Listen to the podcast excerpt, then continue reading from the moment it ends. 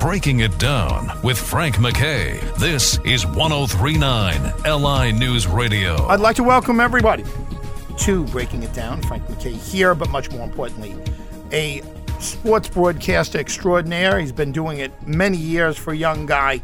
Russ Salzberg is our very special guest. Hey, Russ, how are you?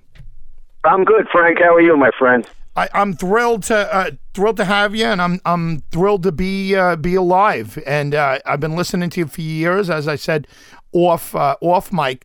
And I, would love to get a little bit of your background. I'm sure the listeners would as well. if you can, let's start from the beginning. Where were you born and where were you raised? Well, I, I was born in the Bronx, but really raised. I consider myself a Brooklynite. Pretty, you know, all my formative years were raised in Brooklyn, Sheepshead Bay area of Brooklyn. Uh, went to Brooklyn Technical High School and went to college uh, Loyola up in Montreal. Who was the, the sports guy? Was it was it your dad, your mom? Who was uh, who was your influence with uh, with all the sports? Well, I, I I mean, you know, at my age, if you remember, you, you know, you, your sports influences were were your dad, but it wasn't just your dad; it was the street. You know what I'm saying? I mean, uh, uh, it, in my day, I was just talking about it. You know, like my kids went to sleepaway camp and do all that. And I'm sure my grandkids will do the same thing. With me, you know, uh, I'll tell you what your summers were like. You got up at 7:30 in the morning, or seven o'clock. You were down by 7:30, eight o'clock. You played ball till noon. You went up for a half an hour. You came down. The ice cream truck was there. You, you, you had your ice cream, and then you played ball till five thirty. There were no cell phones. There was no communications. Then you went back up. You, you had dinner, and then you went back down till it was dark, and that was the entire summer. So I mean, you you, you learn sports. Yeah, yeah, you know your dad, let's say, but you learn sports in the street. Yeah, who who do you follow? Uh, you're from Brooklyn. Uh, are you a Mets fan, Yankee fan? What were you? Well, you, you know what? I grew up, Frank. I grew up. Um, the '60s Dodgers were my team. Yeah. I, I, I mean, I, I, I, you know, my dad took me to Ebbets Field once. You know, like I was five, six years old be, before they left. But um, the '60s Dodgers were my team. Ha- having said that, though, if you were a Dodger fan, if you were a Brooklyn Dodger fan or an old New York Giants fan, and you know those teams respectively went to L.A. and Frisco, when the Mets came, the, the Mets, you know, at that time. Now it's a different time, but at that time, your early Mets fans were all were all transitional from old Dodger and Giants fans to Mets fans. So the allegiance really, you you really did have a double allegiance. You, you had an allegiance, let's say I did to the Giants, uh, to the Dodgers and the Mets. My my Giants fans friends had their allegiance to the Giants and the Mets. You know, and and that's the way it was. And, you know, and in the early years, you know, if they played each other, it didn't really matter because in the early years the Mets weren't that good. See, it's an interesting time in in history. You're kind of like right on that cusp. Like you said, you went to Ebbets Field at five years old. Uh, was was the area was the borough still feeling the sting of the Dodgers? Did you sense any of it as a young kid? That well, you, you know, nah, nah, you got to remember something. At five years old, you just knew about baseball. You knew you knew about walking into a place. Yeah. I no, I, you, you didn't. Uh, at our age, we didn't really understand this thing. Now our parents did, our fathers did. They they all understood this thing. Like, how could they leave? But you know, but they their loyalty remained. I I don't know of any Brooklyn. You know, I don't know of any Brooklyn Dodgers fan when the Dodgers left to go to L.A. I don't know. Nobody like abandoned ship. They, you know, they didn't like Walter O'Malley, who was the owner of the team, but uh, you know, they, uh, you know, uh, they kept their allegiances. At least the people, the Dodger fans that I know, kept their allegiances. Let me remind folks that are just tuning in or maybe just turning on their radios. Frank MacKay here, but much more importantly, a uh, a man who's been at this a long time for a young guy, and he is uh, he's been everywhere. He's been on TV, radio, and uh, just a constantly uh, uh, constantly uh, building his legacy in in Hall of Fame type numbers. if there was, uh, I, I don't know what Hall of Fame you would go in, but I think you'd be a first ballot. Russ Salzberg is our very special guest. You know his work from WOR and FAN in the early days. Uh, let's uh, let's talk about that, uh, Russ. Uh, early early on, what was your earliest thoughts of, of the fan and uh, and FAN, and what you think it would have uh, been in you know twenty years or whatever uh, down the line? Did you think it was a lasting lasting uh, situation? Yeah, well, you, you know, remember, I, I came, you know, uh, I was living up in Toronto, uh, and that's where I started my career. Uh, I actually was selling. T- I, I completely started my career. I, I, I changed careers when I was up in Toronto. I was selling real estate, and I just got into this broadcasting business. But fast forward, you know, I, I arrived in '88. I'm at uh, Channel Nine, and um, then I went to, you know, I got a call and, you know, I was on midday um, at FAN from, I think it was 93 to 2000. Uh, yeah, you, you knew talk radio uh, uh, was there to last, and you know, especially in New York, you know, there there's there's so much to talk about and so many teams, and you know, it, it was an remember it was an exciting time. I mean, you know, you had. Uh, uh, you know, first of all, in '94, it was you, you know, you had the Rangers winning the Stanley Cup. You had the the Knicks going into the um, uh, NBA Finals, losing the seventh game. You, you followed that the next year. You had the Devils winning the Cup. Uh, the Yankees, you know, in '96, and you know, so it was in New York. There's always tons to talk about. Yeah, and, and so I, I, I, if you're if you're asking me, uh, you know, talk radio um, always has to be, you know, it's there. Uh, it's ch- it's certainly challenged now with podcasts and, and, and everything else. I think the thing on talk radio that that people have to be careful about. Listen, callers are extremely important. Callers are extremely extremely important. They're the backbone. They're the basis uh, of what talk radio is about. But but I just find sometimes people and and you know I could have been guilty of it too when I was on that that you get bogged down on on one subject. You know, for, uh, let me give you an example. Yeah, the Yankees just pulled a trade, big trade. Was, Great you know, a, a, a trade that I think really benefits the Yankees. Having said that, to spend four hours in the morning or four hours in the afternoon just talking about that trade becomes too much. And, and I think, you know, the, the really good ones have to be careful of that. You have to navigate through that and make it interesting for everybody. Yeah, no question about it. I mean, you you could tell some of these folks, and and I listened to uh, the fan. I I knew from you know day one, even as a uh, young person. I wasn't in the business. I mean, I knew uh, New York had such a huge market for sports radio. So, uh, you know, I'm always surprised when people said I was surprised it would last. It was a big shock. I think it might be the sexy thing to say nowadays that oh, it was such a big chance we were taking it. I. You know, we we have sports teams all over the place. Everywhere you look, New York is a sports town.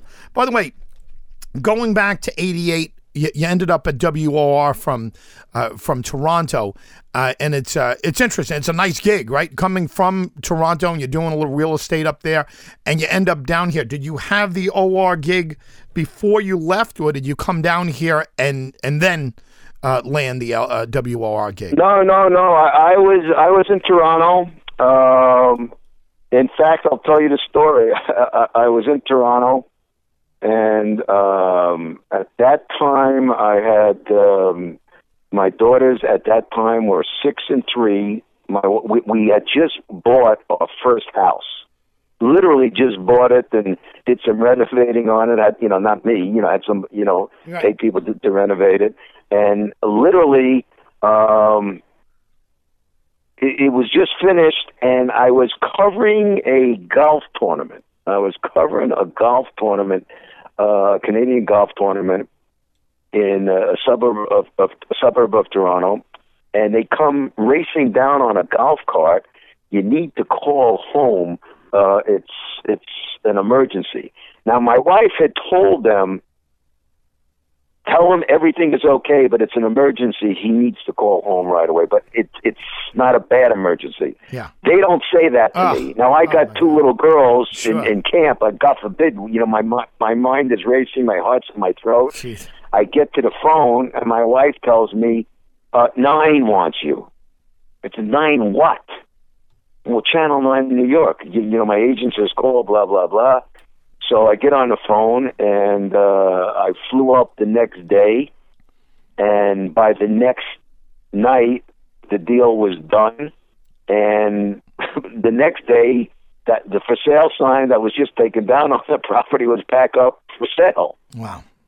Jeez. And um, that was, you know, like in July, August of '88, and uh, I actually started my first broadcast, technical broadcast, was the night before the Dodgers Mets playoff series started in '88.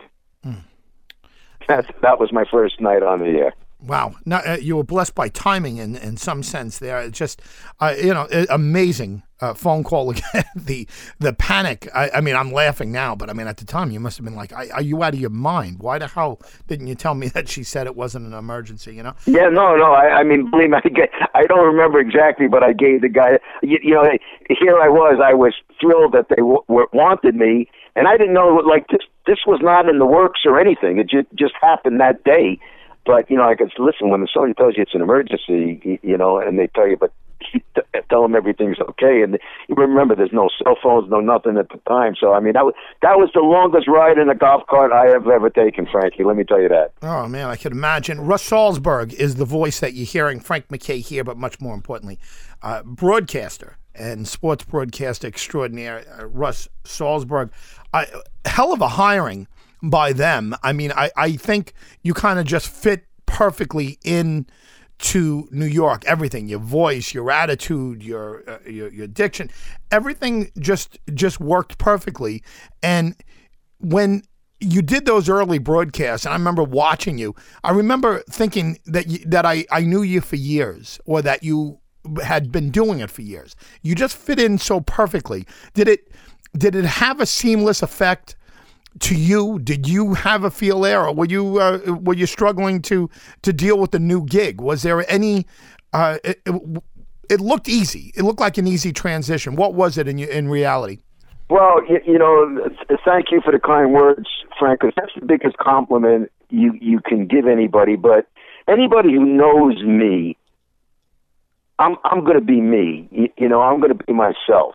Um, and, and that's the way I am. The biggest compliment that I get, Frank, is if I run into somebody on the street or I'm talking to them and they see me and they go, "Geez, Russ, you're just like you are on the air. And you're the same guy off the air." And and my answer to that is, "Well, thank you, but that's what you're supposed to be. Yeah. You, you, you know, I'm not. You, you know, you, you know, my goal that wasn't my goal. That's just who I am. I'm I'm the guy on the street. I'm just like you. We're just like the callers, the viewers uh, that's are. I, I'm not. Um, you know, I've had a good career. I've gotten to meet a lot of interesting people. Uh, I've, you know, accomplished a few things in in my life, in my career. But you know, you're still who you are, and and you can't forget who you are. And and listen, we just lost somebody in the business uh, Bob Wolff. Oh, yeah, I had him on. We have him on today, actually. We're doing the tribute to him. Oh, you know what? There you go. Well, Bob Wolff was uh, one of the finest people I have ever, ever met. And, and you know, I, I the minute I heard that he had passed, I had um, sent him I, I had sent his son an email, and you know he responded telling me that uh, I, I was one of his dad's favorites, and blah blah blah. And you know, he was Bob was a regular guy. I mean, he was a different type of broadcaster, but Bob got it. And and I'll tell you a Bob Wolff story. You know, I, I still do my my features and my giant stuff for Channel Nine, but you know, I'm still connected with them. But I'm not doing the daily sports on a nightly basis. And when Bob Wolff, now this is think about this a second. When Bob Wolff uh, heard that, when it became official, like one of the first or second calls I got from Bob Wolff, and I'm going back, you know, we're talking um, a little over a year ago. The phone rings, Russ, yeah, Bob Wolff here. Hey, Bob, how you doing? Never mind how am I doing. I just want to tell you, you got to keep doing this. You can't you can't stop now. You got to catch up with me. That was Bob Wolff at 94 years old, encouraging me to continue to do what I'm Yeah. doing. Just, I, I, mean, great. just stay. You, you know, you got to be yourself. But but you know what, Frank? To me, you got to be yourself in whatever you do. I don't care if you're a doctor, you're an actor, you're you're a lawyer, you're a plumber, you're pushing a mop, you're serving French fries. I mean, you should be yourself. Yeah. No argument here. Russ Salzberg is, again, our very special guest, Frank MacKay, here speaking with the sports broadcaster. And uh, the folks in the, certainly in the New York area know him so well, and folks around the, the country probably know him as well. Uh, we have such a huge market here. Uh, when when did it hit you after the OR gig started and after you were on air? Uh, how soon did you feel like, if you ever did, uh, did you feel like like a recognizable figure? Because you're coming out from you know oblivion. You're, you're coming from from Toronto. All of a sudden, 1988, you're there. You move your family back, and uh, and and immediately you're on in the largest market in in America. Nothing even close to it. And it's not like you know, it's not like doing this in Idaho. And and by the way, you'd be a local celebrity immediately, right, in Idaho because there's nothing else to watch. But in in New York, there's such a volume of people. How soon did it feel like you were, you know, I don't want to sound trite, but how soon did it feel like you you felt like a celebrity?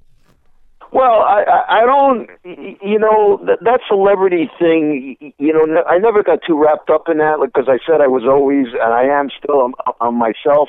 I just went out and did my stuff, and obviously it's New York, so you, you're in the street and, and and people recognize you. But I never really, I never got caught up in that. You, know, I just got what I got caught up in is just being a regular guy, and and that's that to me is the biggest compliment a viewer or or a caller or a listener can pay you.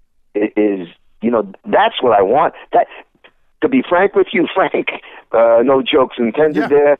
That's the that's the biggest rush that I get from people is when they feel that they can relate to you. It's not the celebrity. I mean, celebrity. Let me tell you something. Celebrity is fleeting. I, I mean, you can't walk around life with your head up your rear end because if you do, you miss what's going on on the outside. You gotta you gotta be yourself, and and you gotta act like yourself, and you you can't act affected, and you gotta know that not everybody's gonna like you, not everybody's going to agree with you. Listen, I'm an opinionated guy. I was always from the beginning. I am now. So not everybody's going to agree with you, and not everybody's going to like you, and you better have the damn thick skin. Yeah. You, you know how the hell could I be upset if somebody's criticizing me when I'm getting on the air criticizing other people? It comes with the territory. Yeah, The, the, the only thing that I say is know what the hell you're talking about. I would never get on the air and throw something up against the wall to see if it sticks without knowing what I'm talking about. I don't believe in that.